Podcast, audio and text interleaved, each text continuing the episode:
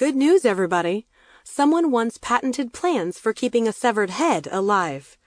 By Kat Eschner from Smithsonian. I'm Desiree Fultz. Thirty years ago today, Chet Fleming was issued a patent for a device for perfusing an animal head.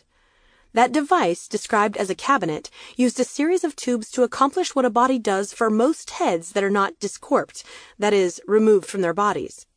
In the patent application, Fleming describes a series of tubes that would circulate blood and nutrients through the head and take deoxygenated blood away, essentially performing the duties of a living thing's circulatory system. Fleming also suggested that the device might also be used for grimmer purposes.